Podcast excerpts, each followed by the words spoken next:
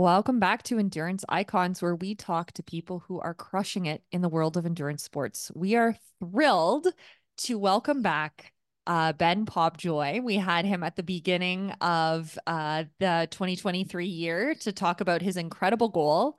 Um, and we're thrilled to welcome him back to talk about how it went. Ben, welcome to the show.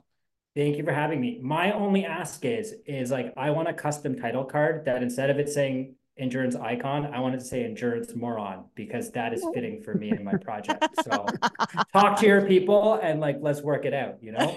Oh, we can make that happen. Don't yeah, you yeah, we'll make a trading card for you that you can pass out to all Hell of yeah. your to, to my Uh, wife.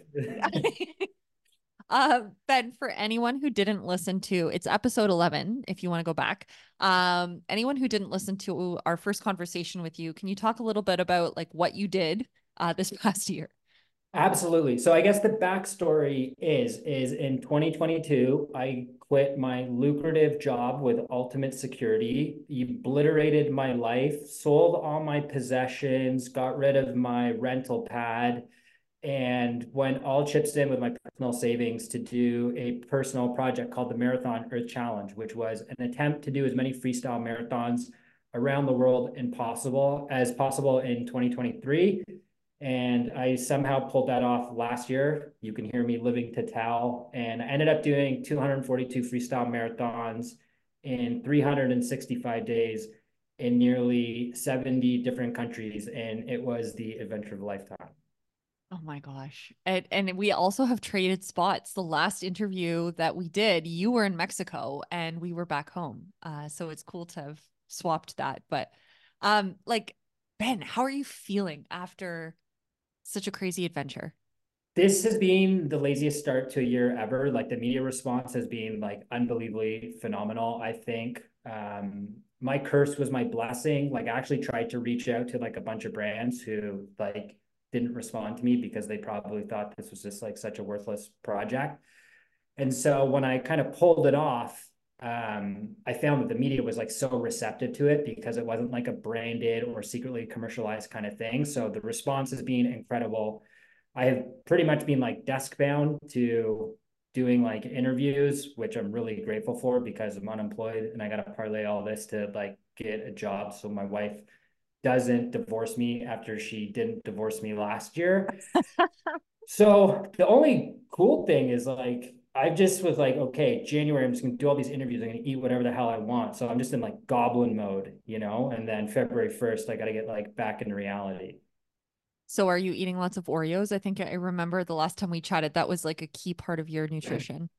Shockingly, the amount of Oreos I ate last year, I must have like diabetes coming. So I had to take a little pause from um Oreo only because I think I set like an independent world record for that last year. So slightly retired from the Oreos, but they're they're clutch out in the world. Like shout out Mondelez. Don't know anyone there. Your international distribution is unparalleled. I found them in little shanties all around the world, and like whoever's doing distribution, you know what you're doing. One of our friends was recently in Argentina and they were taking photos of there there's like full walls of Oreos. So I, I think you're right. They're they're crushing it. This this episode is not sponsored by Oreo, by the way.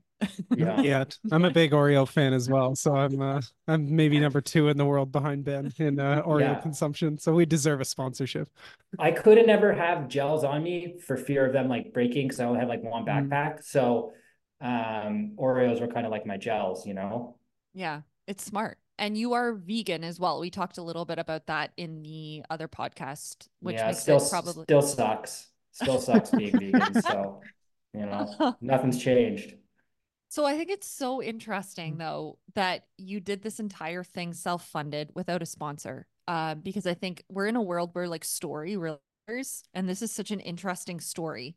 Um, and so to continue through without sponsorships, Uh, talk a little bit about that and also unsupported. Like you did this all by yourself. Obviously, you had people. Your wife was was hugely supportive, but you you needed to like run with your luggage on your back because you didn't have anyone else watching it for you. Yeah, it's pathetic. I look like Paddington Bear mixed with like emaciated Santa with I had to grow this like stupid leprechaun beard to protect from the elements. But Yeah, I think like all of us in the endurance sports space, you know, we develop this physical skill set that we always want to like put to the test. And for some people, that has to do with kind of like PRs associated with like pace. Whereas like for me, I'm very much interested in like the aggregate of like distance. So I was like, I just so happened to have the means. I had some savings. I was like, I'm going to put all chips in and just kind of like put this project to the test. Where like setting a world record was just kind of like the clickbait. It's probably, if it gets certified, it's going to be a useless piece of paper like my university degree, just something cool on the fridge. But for me, it was like in this post COVID world, and I say that in a non political sense. Like, I just think we've kind of like moved along it. Um, totally into public health, but I just kind of wanted to see what the world was like. And I went out there alone and like the world is like the best worst movie ever made. It's like this like science fiction adventure buddy comedy drama nightmare. And i just derive a lot of like joy and inspiration from it. And yeah i was just out there plodding along. I think most listeners or viewers um, have seen these kind of projects online where people who are more entrepreneurial and savvy operators than I am have like a van and a road crew. Like it was just me looking like Paddington Bear with a waterproof backpack on at the mercy of the world and like susceptible to getting robbed and people jumping me and like you know at the end of the day whether you do a marathon that's like freestyle through streets or on a race course, all it is is sensation management and like problem solving. And um, the expressions which I experienced were like a little different, bit more maybe life and death that's mm-hmm. sometimes, but still fun and rad, you know? So I just okay, I have so many questions. But first, you know, eh, so often when people say, okay, well, you're out in the world, you visited seven different countries or 70 different mm-hmm. countries, and they, you know, it a lot and a lot of times it's unknown people think that this world is, you know, this scary place. And one of the things that struck me is that it was a relatively safe experience for you. In fact, you know, you you said that you experienced this whole range, but going into unknown spaces and it was it was more or less, you know, open, welcoming, um, and you were able to navigate it and you navigated it alone. Um, say more about that. Yeah. So I guess prior to the project, which I called the Marathon Earth Challenge, like I had already done 63,000 kilometers by foot across six continents in the preceding eight years. So I just kind of say like my field craft is pretty tight. Like I know how to read a situation. If I hear gunshots, I have like I can differentiate between like what's a gunshot, what's a car backfiring, what's a firework, and can kind of geolocate how far they are. So I always try and avoid danger. I'm not a danger hunter. I think those people are like reprehensible. These like privileged people that go to these places and film like poverty porn. I just think that's like really disgusting. Um, you two are on a trip right now, and I think we can all agree what the difference between a visitor and a tourist is. You know, a visitor is mm-hmm. someone that treats a place with respect and kind of honors customs. So I did that all alone, and um, there are a lot of unknowns, but you know, you can do your same route every day and there's a sheet of black ice or there is, you know, a cyclist that almost hits you or whatnot. And it's like, no matter where you do these kinds of projects, like near, far, home or abroad, like there's always what I call just like cosmic curveballs. And so it's just always problem solving. So I think as someone looking in, uh, there is real exposure, but I was always kind of comfortable with that exposure. And I pivot anytime there's danger, but like danger still finds you. It's just how it goes. Mm-hmm. And I know you did get robbed once on the trip. You were telling us a little bit about this uh, yeah. air in Mexico. It's funny because we got shaken down here by a, a via traffic stop when I made it a, a bit of a illegal U turn. Sound like yours was a little bit more intense here in Mexico. yeah, every time I go to Mexico to do these freestyle marathons, I get robbed, and I'll still go back to Mexico because the Mexican people are the best. It's the best food on the planet. Amen. It's the best vibe, and like what you kind of realize when you travel as much as I do is like you can't project your society's norms onto another place. Everything works very differently. So we're all on this call. We're from Ontario, where there's like a 400 series highway that you have to pay to go on. So that's like a toll. And sometimes in Mexico, you're just going to pay like an, an informal mm-hmm. kind of toll on the street. And so for me, on my most recent trip last year, that was two motorcycle cops pinning me taking their helmets off, pulling the balaclava down, hands over badges, and then, you know, you kind of get frisked, and then they like rub their gun on your booty, which is like homoerotic and exciting. And then, you know, you're just like, let's get this done. But my big tip to everyone, which is like the best, is like I always carry two wallets. So hmm. when someone goes like, give me your wallet, you give them the fake wallet, and then they're never like, do you have another one? So I always tell people like just act really stupid and like just be so dumb that like it just goes real quick. And a lot of it is like theater.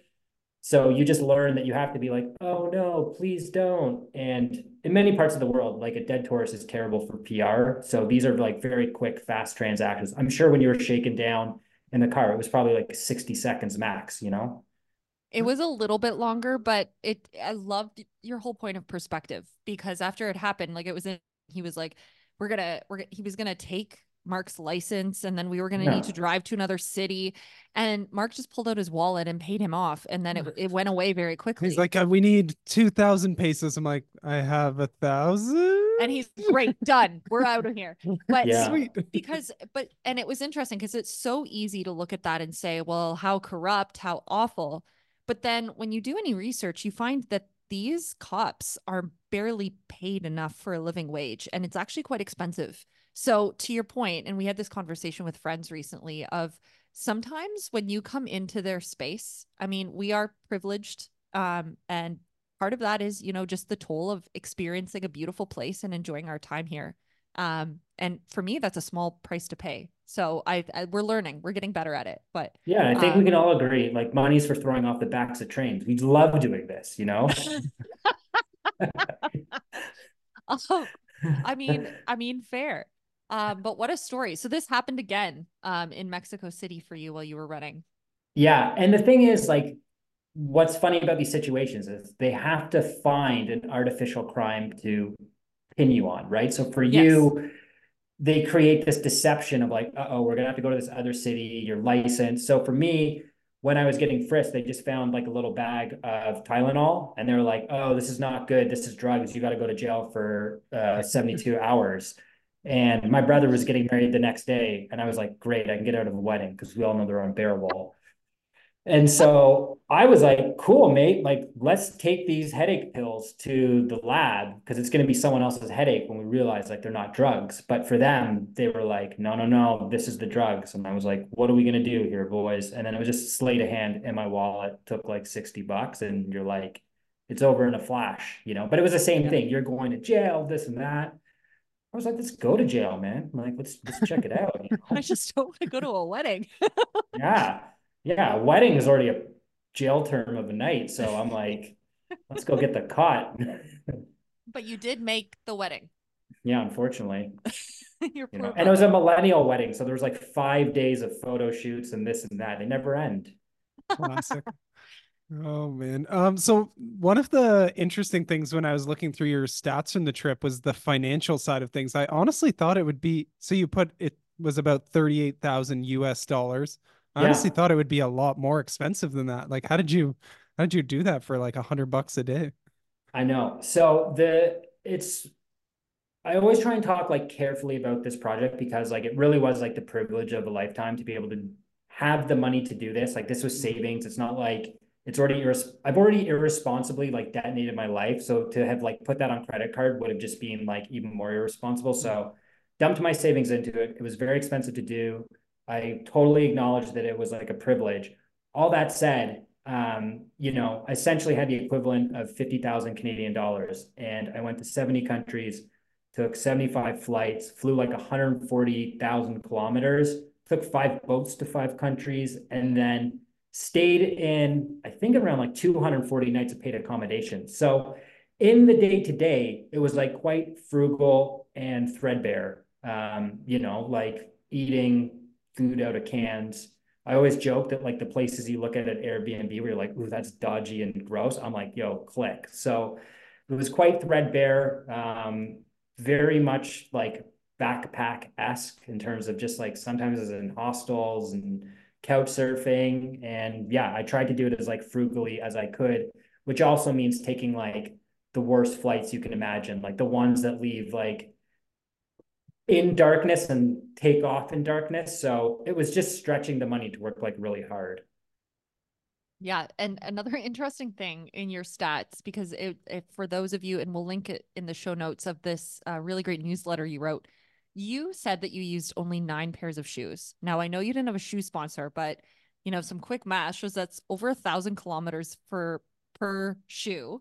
Um, so knowing that you are not sponsored, like what did you run in and like what so, worked? Yeah, I mean, I I I put the nine shoes in like as a joke because like I had no paid sponsors, you know, and like I think we can all agree like the common rule of thumb for this is like you max get 500 kilometers out of a mm-hmm. pair of mm-hmm. shoes, like at most.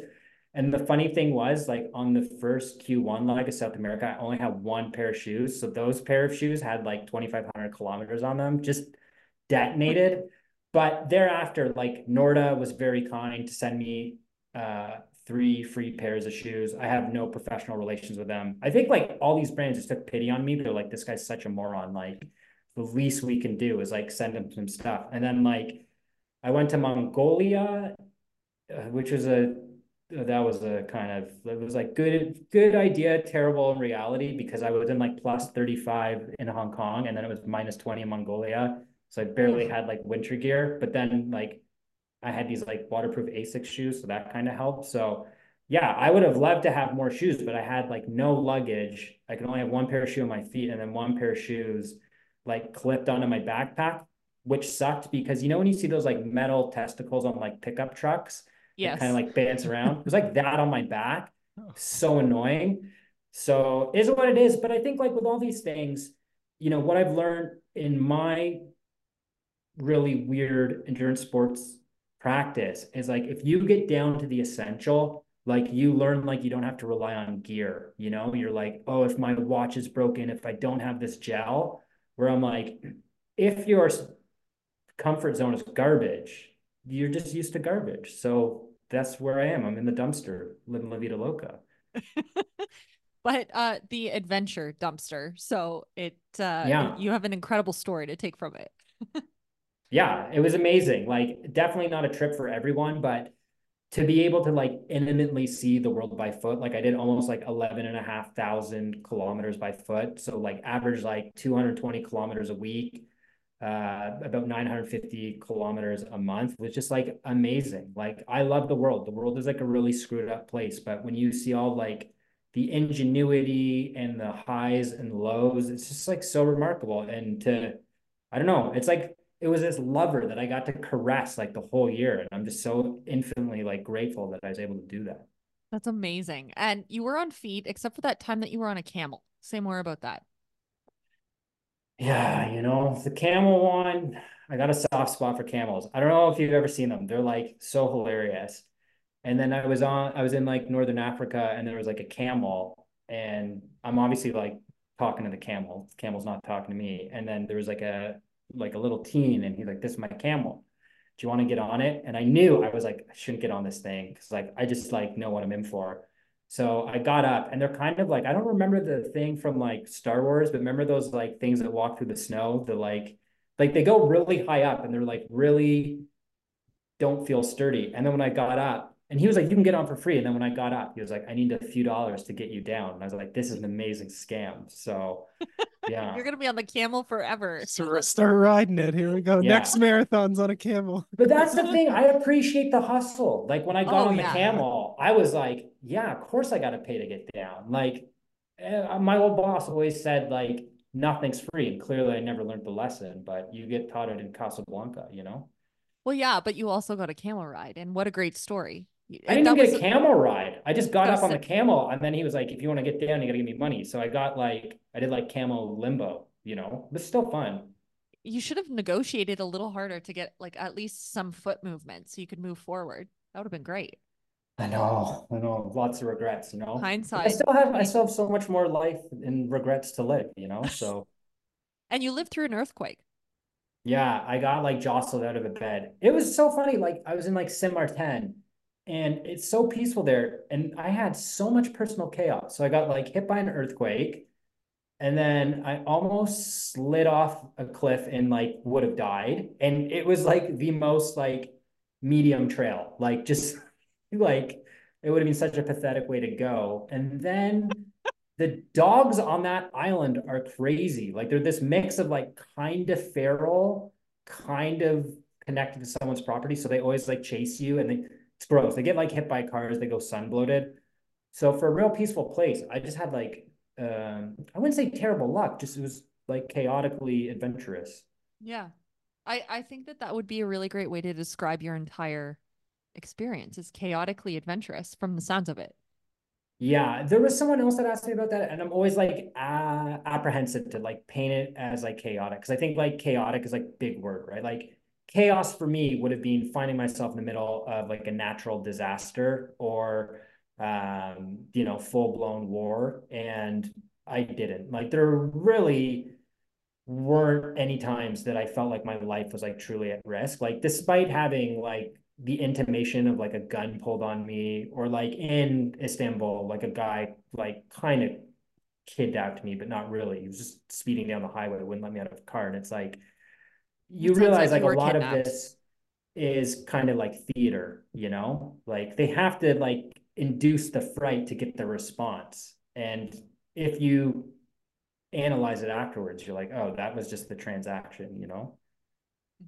Was there any, on the contrary to that, was there any moments where you were just like at this like amazing moment of like peace and quiet of, or like just awe that you can look back on of one of the destinations you were at where you're just like, this is amazing and so peaceful.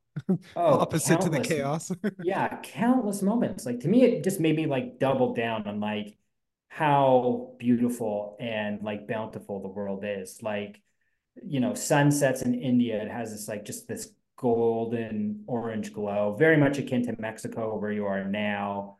You know, beautiful parts in like the Galapagos Islands that are just like mm-hmm. completely beautiful. There's like no development. Everything is like really protected. There's just so much beauty, you know, like when you go to places like Colombia and you're like, yo, they got 15 different types of bananas here. Like it's amazing. So there was like nonstop moments. And truthfully, like because I look so disgusting and smell even worse, like I didn't really get to have a lot of react uh, like interactions with like adults because they're just like, this guy is like disgusting. Whereas like I had like the best time with like kids and teenagers. Cause like, you know, I think like curiosity, we're all like innately curious. And I think like hate is like a learned trait. So like little kids are loving and they would just see this like moron passing through and they always come like punch me in the butt cheek or pass me a football. And then because I was off the beaten path, like I'd always find the teens like drinking or lighting stuff mm-hmm. on fire. And then when I passed their vibe check, they're like, yo, let's hang. So there's just like all these little magical moments. And you realize like no matter where you are, like everyone's doing the same things. Like mm-hmm. parents are trying to throw down the rules, teens are being rebellious, old people are just doing old people things, farting about, you know, this is awesome. And you also, I loved your answer to the biggest obstacle of the entire trip. Yeah. I mean, I think it's just like us, you know what mm-hmm. I mean? Like, it's like the one thing that does make me like quite sad about the project. Like, I wish I could kind of upload everything I saw because I very much felt like I passed through all space and time of human civilization, past and present. Like I just saw so much, so much history, so many different political systems and you just see the world and you're like the bounty and what it can provide is like unbelievable it's a paradise and you just see like human ingenuity and tenacity and it's all like countered by us just like being at war and just like destroying things and it's so heartbreaking to me because of what i've seen because you're like this could be our utopia and like we're just treating it like an ashtray and it's like it's the only home we have. Like I don't have the dildo space rocket like Bezos to fly away, you know? Like yeah. I'm stuck here and I just wish we all cared more and looked for our celebrated our commonality because I think like that is our humanity at the end of the day. It's beautiful. So, other than your beard and the blisters on your feet, how are you different today than you were when you started this project? Well, I mean, physically, I started the project feeling like crap, still feel like crap today. So that's like consistent. like my hips feel like Tin Man. Like I also couldn't afford any medical treatment anywhere. So like I haven't even seen like an RMT. So it's like left ankle range of motion, that's all screwed up, right hip, funky. But I think like we don't do these endurance pursuits to like feel good. You know, I think like we none of us are um like alpha you know, I know you two are very thoughtful and it's like I think we just recognize like what the cost is, you know, and like the body is the cost for the experience and like that's the dance with the devil in this world. So mm-hmm. to do it and then complain about it it's like putting your hand over a flame like you're like that it's just is what it is so i really don't try and like overly moan or whinge about like how i physically feel because like the world ultimately provided me with like the best year of my life and like that's how i want to choose to remember it as you know and also like this is a glorified vacation around the world prancing about so then to be like oh, i'm a little sore people are like mate yeah, I have a year long headache because I hate my boss. And you're like, fair play. So it's like, I just can't moan about it. And like, on top of that, I know you two are in Mexico now. Like, I think like one sobering aspect of this project is like, it just made me so infinitely grateful to be able to have like leisure and like a bipedal pursuit where I live in a place where I can safely do that. And so many other people in the world like don't have that luxury. They can't either afford to do it or their society is like unsafe. And to me it was just like a great reminder that like i know what we do is hard and it's challenging but i think like what we do is also rooted in like play. And sometimes i think like we get a little mistaken giving play the same type of parody as like real life and when i was out in that world i was like I can tell you what hardship and tenacity is, and it's not me prancing around. It's that guy on the roof in 140 degrees working for six cents, you know, like, so I drew a lot of power from that. And I was also kind of like embarrassed when I talked to people about what I was doing. But it was cool because like everyone I met was like, they're like, yeah, that's cool. I don't understand it, but I would do it if I would do it if I could do it if I was into that stuff. But so yeah, I just drew a lot of power from that. I just realized like what tenacity is, and it's not me trekking over here and there, you know, people slogging. Yeah. No, I completely agree with that. And did you did you have any injuries? So you mentioned you didn't have any massages. Um, and we in episode 11 you were saying, you know, you would finish a marathon and then you would hop immediately onto a flight. Um, you'd get food if you could. So none of the like general rules apply that you know, standardly endurance athletes do to check every pillar and make it perfect. Like you just did it. You lived it. Um, was there any time where you uh, struck up an injury? No, I mean there were.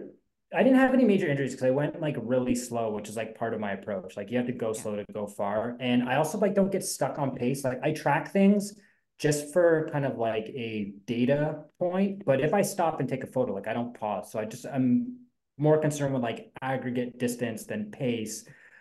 Um, so you know, just got to the point where you're like putting gobs of petroleum jelly in your butt crack and your armpit, your feet. Like my, my feet look like mummy feet because they're just like taped and the toenails are disgusting. And like your body oddly can like adapt after a while if you're like really conscious with how you move. But you know, there are a few times where I was like, oh, I'm just willing to lie down and die. This is like, you know, like I remember like Spain when that sun is ripping. Mm-hmm. And there were so many times where I was like, if I like slip right now, I'm dead. Like no one will find me on some trail. So when it's like 120 degrees or like Middle East where it's like wet bulb temperatures where it's like above 35 Celsius and 80% humidity.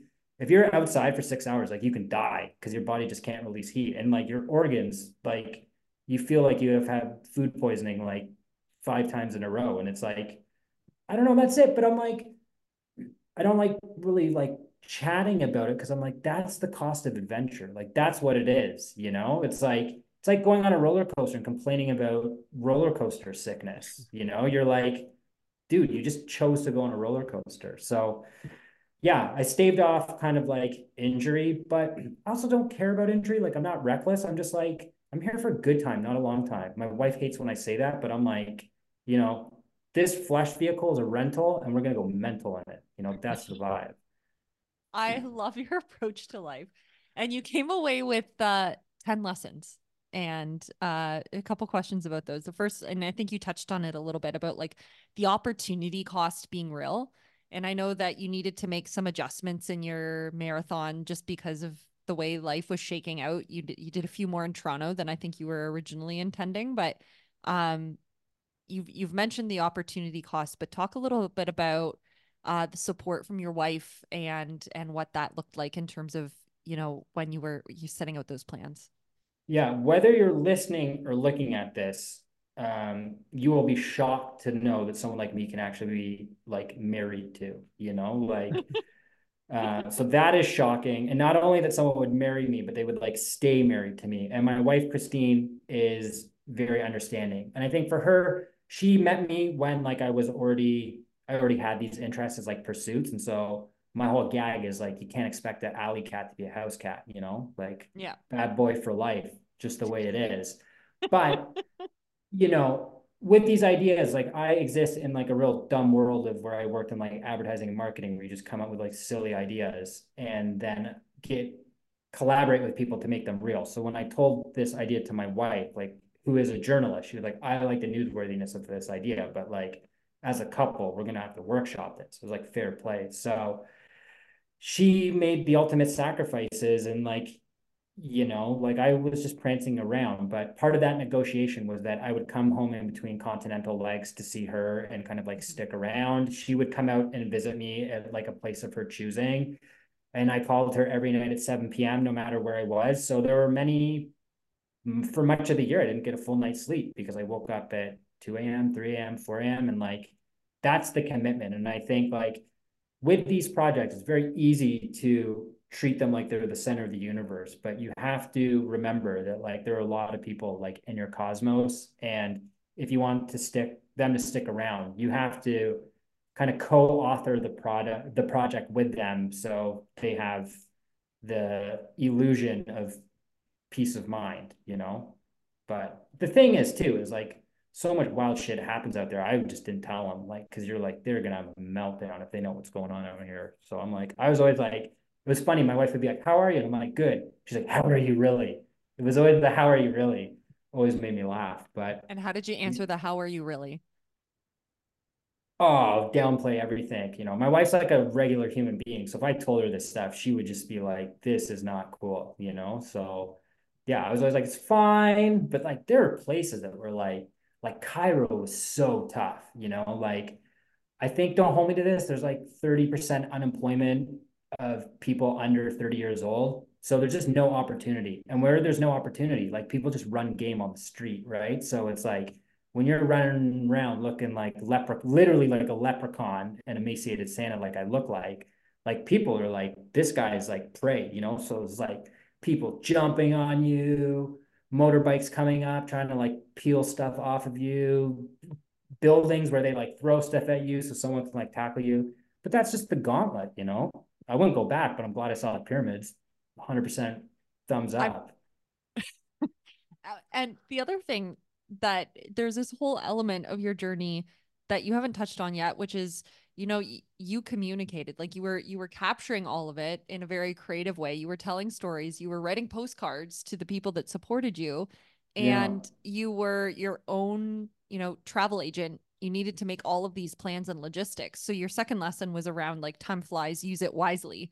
But like, how did you fit all of this in while running these marathons around the globe?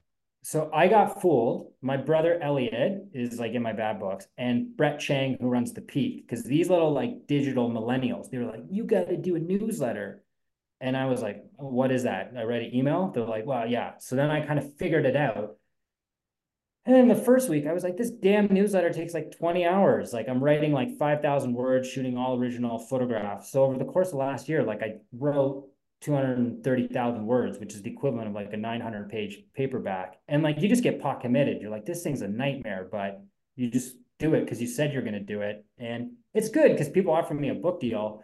But uh, writing after doing almost five marathons a week sucks um, but people seem to like it. So you just like you do it. All these things, like all my stupid ideas, what I've learned to anyone who cares about goal setting is you just say you're going to do them on the internet. And then if you don't do them, you get so much egg on your face. So just make these stupid commitments and you'll get them done and just sign up for the next dumb thing you sign up for, you know? So are you writing a book? Am I writing a book?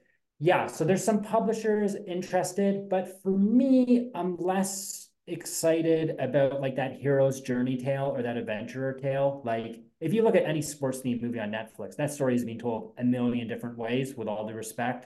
And that has already been expressed through so many different sports. But for me, I think I'm more interested in like the lessons the world taught me. I'm also like a divisive character. So like if you don't like me, you'll hate my books. So if I write about the world, you live there, so you kind of have to like it. So that's a marketing decision, you know?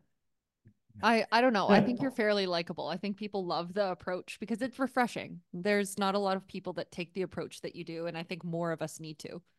Yeah, I come from like a self-effacing like punk background, and like I'm just a big fan of like knowledge sharing and open source. And so like my hope is like other people do these projects, they write about it, share about it, I learn from them, and like you know, like my last letter of like the last issue of the newsletter, I'm just like, it's everything I learned so the next person can do it better. Like, I'm like, to me, if we hoard, like the culture stalls. And if we share and cross fertilize ideas, like everything moves forward. Like, this is why we have coaches in this space. This is why we have like teammates, you know? And it's like, if everyone had the kind of like famine mindset, like we don't learn. So, yeah, I think like as much as I joke around, it's very much like trying to like transmit and transmute these like stories and lessons from the world with the hopes that it inspires people at the end of the day. Like, I don't care if people are like walking or hiking or jogging. I'm like, just go out there and enjoy it. It's so much better than the internet. And I love the internet, but like the real world, that's really where it's at.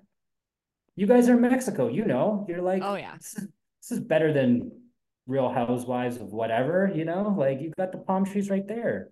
It's it's true. And and to your point earlier, it's like we're actually living here if that makes sense. We're not like visiting. Well, like obviously yeah. we're visiting, but we're acting like we live here. Like we go to the, we have our favorite vendor at the local market and like it is. It's you live differently and also like to your point of how you stretch to your dollar, it's so much cheaper once you like our first time grocery shopping here versus how we do it now. Like we realized we we got got when we first we're here. We're because we yeah. started we're like oh well this makes sense. Not realizing that things can range by like four times if you aren't like looking. Yeah absolutely. I mean like obviously we know that like the purchasing power of a dollar obviously varies per a country if not a city. But i think for me like one shocking thing was like being in other economically advanced countries that had like way better amenities and public services and they were like way cheaper than Canada. Like I was shocked. Like I was in Zurich and I was like, you know, as Canadians, like Zurich, people imagine like bankers and Maseratis and yes, there's all that stuff. But when I was like there, I was like, this is cheaper than Toronto and I don't understand. So yeah, it's it's it's very interesting just seeing like what things cost like and especially like you know when you find yourself abroad in like the tourist grocery store versus like the local grocery mm-hmm. store you know yeah uh, that's that's huge and even you know speaking of mexico like finding those actual taco trucks like if you eat at a nice restaurant it's those like small hole in the wall places that are actually the delicious totally. food it was amazing yeah. i mean that's the best part of the travel when like like I was like I got to go to Bangkok for the first time and like the food whether you want to be like super indulgent or super heavy versus like fresh and healthy like it has the best spectrum of food in my opinion. And it was like so inexpensive that I was like how do I get some digital nomad work from home job here and just like live in this like food mecca where everything is like so cheap you know? Like it is quite amazing like when you're in the global south as you are right now like the food that grows like the vibrancy of like the fruits and everything it's like when you're at the source versus like at the end where it's like an, an import it is like it's like technicolor in your mouth. It's one of the things i loved most about my days you know? Just eating different fruits in different parts of the world things i didn't know and you're like like it tastes neon, if that even makes sense. You know, it's unbelievable. I love that. Um, another one of the lessons that you shared was be the dumbest dreamer in the brainstorm. Yeah, I've probably that proven that on this talk. well, I think with like all these projects, um, and I know you two have a fascinating relationship because uh, Mark is like also your coach and coaches you, you know what I mean? And so like I think you understand approaching like any pursuit with like humility, you know? And I think like for my project, I had like an idea of what I wanted to do. And because I was betting my life and my livelihood on this, like there had to be an outcome. And that outcome for me is returning to being an adult and getting a job. So there were levers I had to pull on to kind of have people help me um, shape the idea so it would like break through. And, you know, in all these projects, whether they're intellectual or physical, if you can somehow convince smarter people to like take pity on you and like cross fertilize your ideas or like train you, like you excel. And so it's like, if there's a pack on the move, like I always want to be the slowest so I can learn from the fastest. Like, God forbid I'm the person at the top, you know, like leading the charge. Cause I don't know. I only learn personally by like losing or from people that are better than me. Like any win I have, it's like you're just kind of like less reflective about it because I think you just like got the job done. And then like I think being second place is the best because you just got that hunger. You know what I mean? And like I don't know. So with this project, it was like, you know, some really smart people that either like helped me for free or like I paid to help me and like just really made my project better. And it really comes down to at the end of the day, like, do you have a mentee or a mentor mindset and i think it's like great to be a mentee and like surround yourself with like mentors that will like make your life better it's discipline and humility and knowing that we don't have all the answers sometimes i have an inkling of an approach i think could work but i love it being challenged like we should never have yes men or yes women around us you want people that like push you I love that so much. And that sort of like goes into the next lesson that you shared is just like know thyself and thy limitations. And it, I mean, one thing that I love about your journey, Ben, is that you bring zero excuses to it. You just get it done. And you you're you have fun and yourself is facing along the way, but you don't take yourself too seriously. And I think that that is a big part of understanding your limitations. It's also why I have no sponsors, you know, because it's like I'm also like in an endurance sports world where I don't race and don't compete. So um, because of that, like I find I can just really freely discuss my experiences about it. And I think like this kind of trope or archetype of like the kind of constant savage killer that can kind of battle through all the adversity like that to me is like i'm not a superhero like i always joke like i'm an atheist i have no god-given talents so it's like every marathon that like I pull off feels like a huge victory because everyone's hard. They never get, I always say like they never get easier. Some are just less hard. Like everyone sucks. And so, yeah, I'm just kind of like know my limits. I think we got to be like gracious to the people that like help us because even though these are solo pursuits, it's like, you know, many of us train in packs. It's true. And I think one of the things that you've talked a lot about in this conversation and, and our first one is just that idea of humility. Like you bring so much, it's it's not just a self-effacing, like you genuinely bring this humbleness. Um, and I think it's a big part that that plays out in why this was a success for you is that you bring a lot of respect as a result of that. Like when you speak about it, yes, you had, you know, some some wild stories happen, but you almost talk in this like respectful awe of your entire journey last year and i think that that's a big part of what made it successful.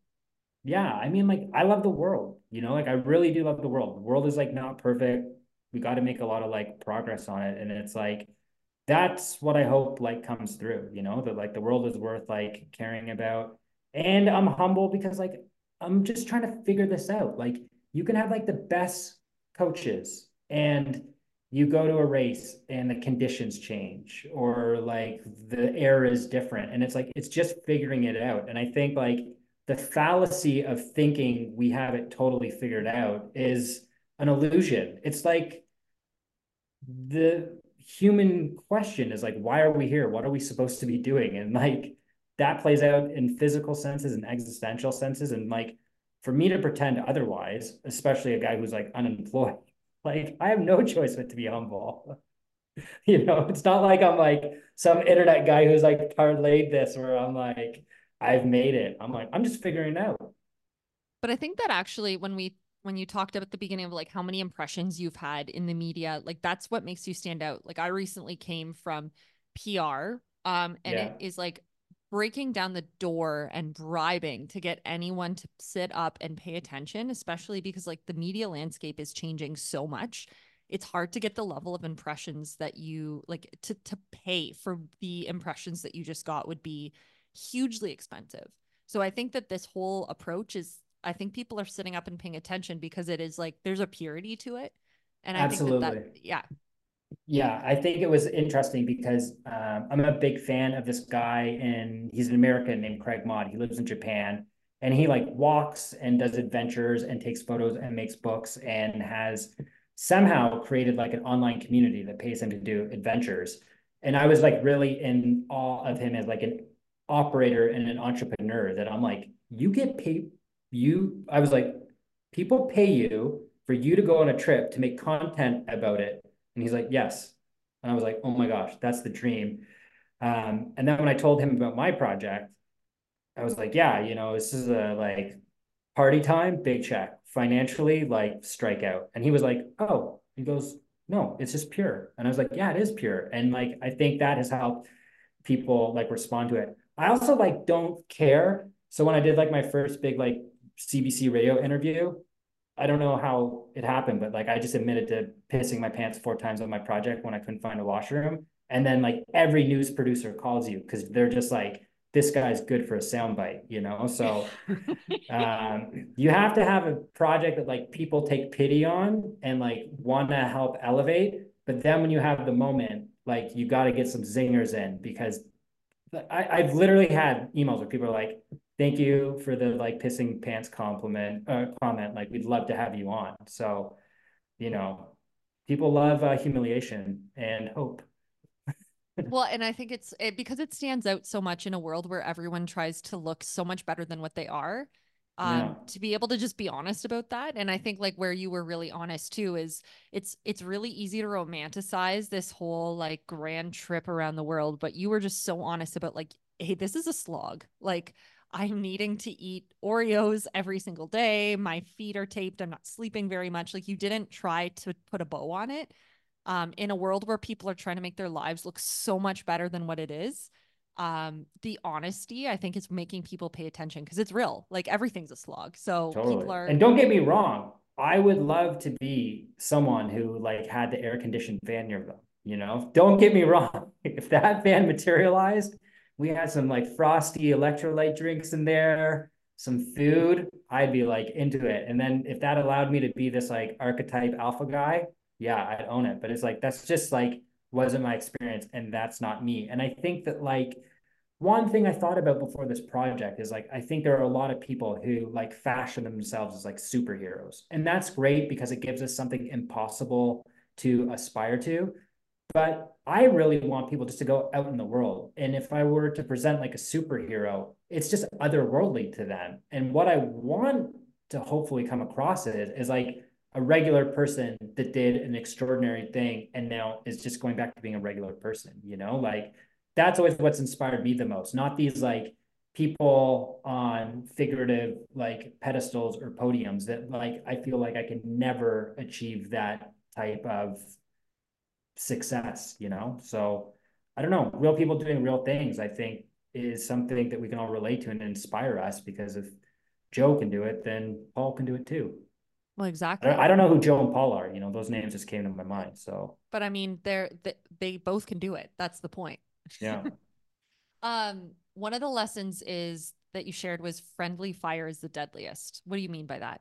Yeah. So I thought like I true when you do a project like this without trying to be like morose, like you just have to accept the worst case scenario. Like it's just the reality. Like there's that saying, no one plans an accident. And while I have a lot, tens and tens of thousands of kilometers like under my belt across many different countries, things can things can go wrong, you know. So I had to get the will, all this, literally accept like you might die.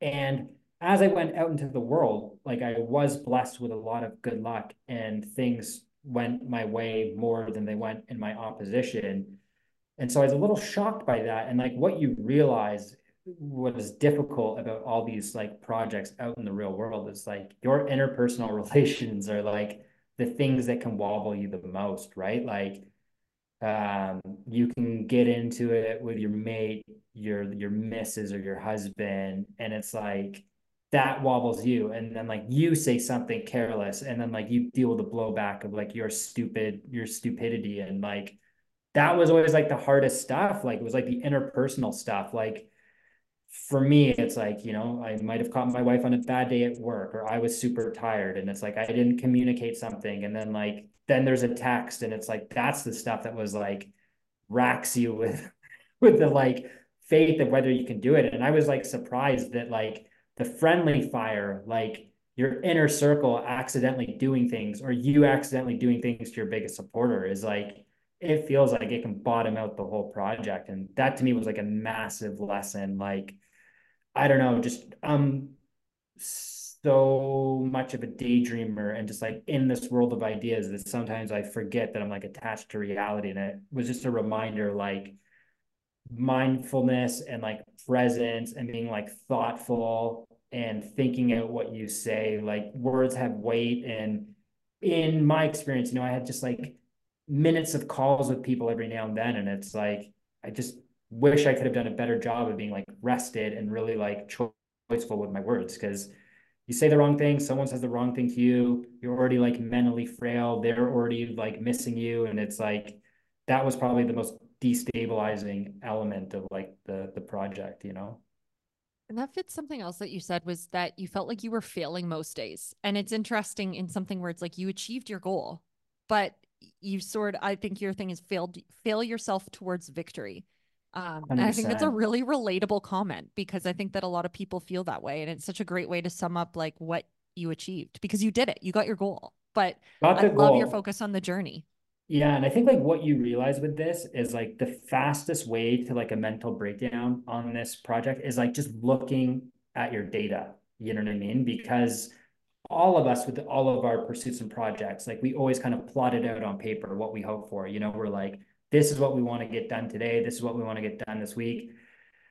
And if you live and die by that, like it can crush you. And like what this project like taught me is like it's just like pivoting and surrendering to the process and not getting lost in like the micro, but really focusing on the macro. Like there were days where I'm like, obviously on this project it's boring but like a head cold that you would experience for five days it lasts like 500 days on this project because your body's just like a dumpster and so like there were times where i'm like oh i'm not supposed to take today off and i'm taking today off and then like oh this guy's robbing me and like what you realize with these like you know it, it's it's really cliche but it's like if you're a runner is this a sprint or a marathon? And if it's like a marathon like it's a lifestyle and it's not a race it's a long process and success is just showing up and putting in the time and solving problems. Like we all know in life like life doesn't go perfect. Like there's always curveballs. Things go wrong. And it's like if that is your wall and you can't climb over that wall like you're not going to be successful in a race or in life. So to me it's like this did not go to plan. I planned it exhaustively. But if you just show up and chip away at it and just like focus on the kilometer, like focus on the minute, like break it down into something snackable, you're then like Sonic the Hedgehog picking up those coins, you know? And it's like, I'm just like break things down into really doable things within a block of 15 minutes or an hour. And everything that you get done is just a check. And then it's just step and repeat, step and repeat. It's when you like look at these projects with like all their complexity, they bowl you over, right? And I always think that like anything hard is just a thousand simple steps. And so it's like, what are the next five things I have to do? What are the next five things I have to do? And just think about it that, not like this list of like 500 things with this critical path of like, this goes over here, this goes over there. Like it's daunting. And these projects, all projects are daunting. But like, if you just show up every day and kind of like do what you know is like, almost like the minimum viable effort to get the result like that's what's just most important so it was it was like um really fascinating that way of just surrendering to process. And you just reach a point you just like you just go like fuck it i just am going to try my best and it's going to be what it's going to be. And i think if you have that attitude it actually allows you to like kind of transcend data points that would like trip you up. You just surrender and you're like i'm going to try my best. And that's where you just go deep in yourself. And if like if this is your calling and like you want to do that marathon or any project, then you'll get it done, you know, and you just solve the problems as they present themselves. If these were easy, everybody would do this. Like yes. no one would have cared about my project. No one would care about marathons. Like they're hard things. Like you can read a million books, listen to a million podcasts, and it's like nothing will prepare you for it. It is you against you. It is super hard and gratifying, and we are weirdos, and that's why we do it. Well, I don't think there's anything we can top that. That's such a great summary of like why you did it and uh, all of the incredible uh, ways to celebrate this past year. Holy smokes, Ben! Yeah, um, thank you. So, what's what's next for you?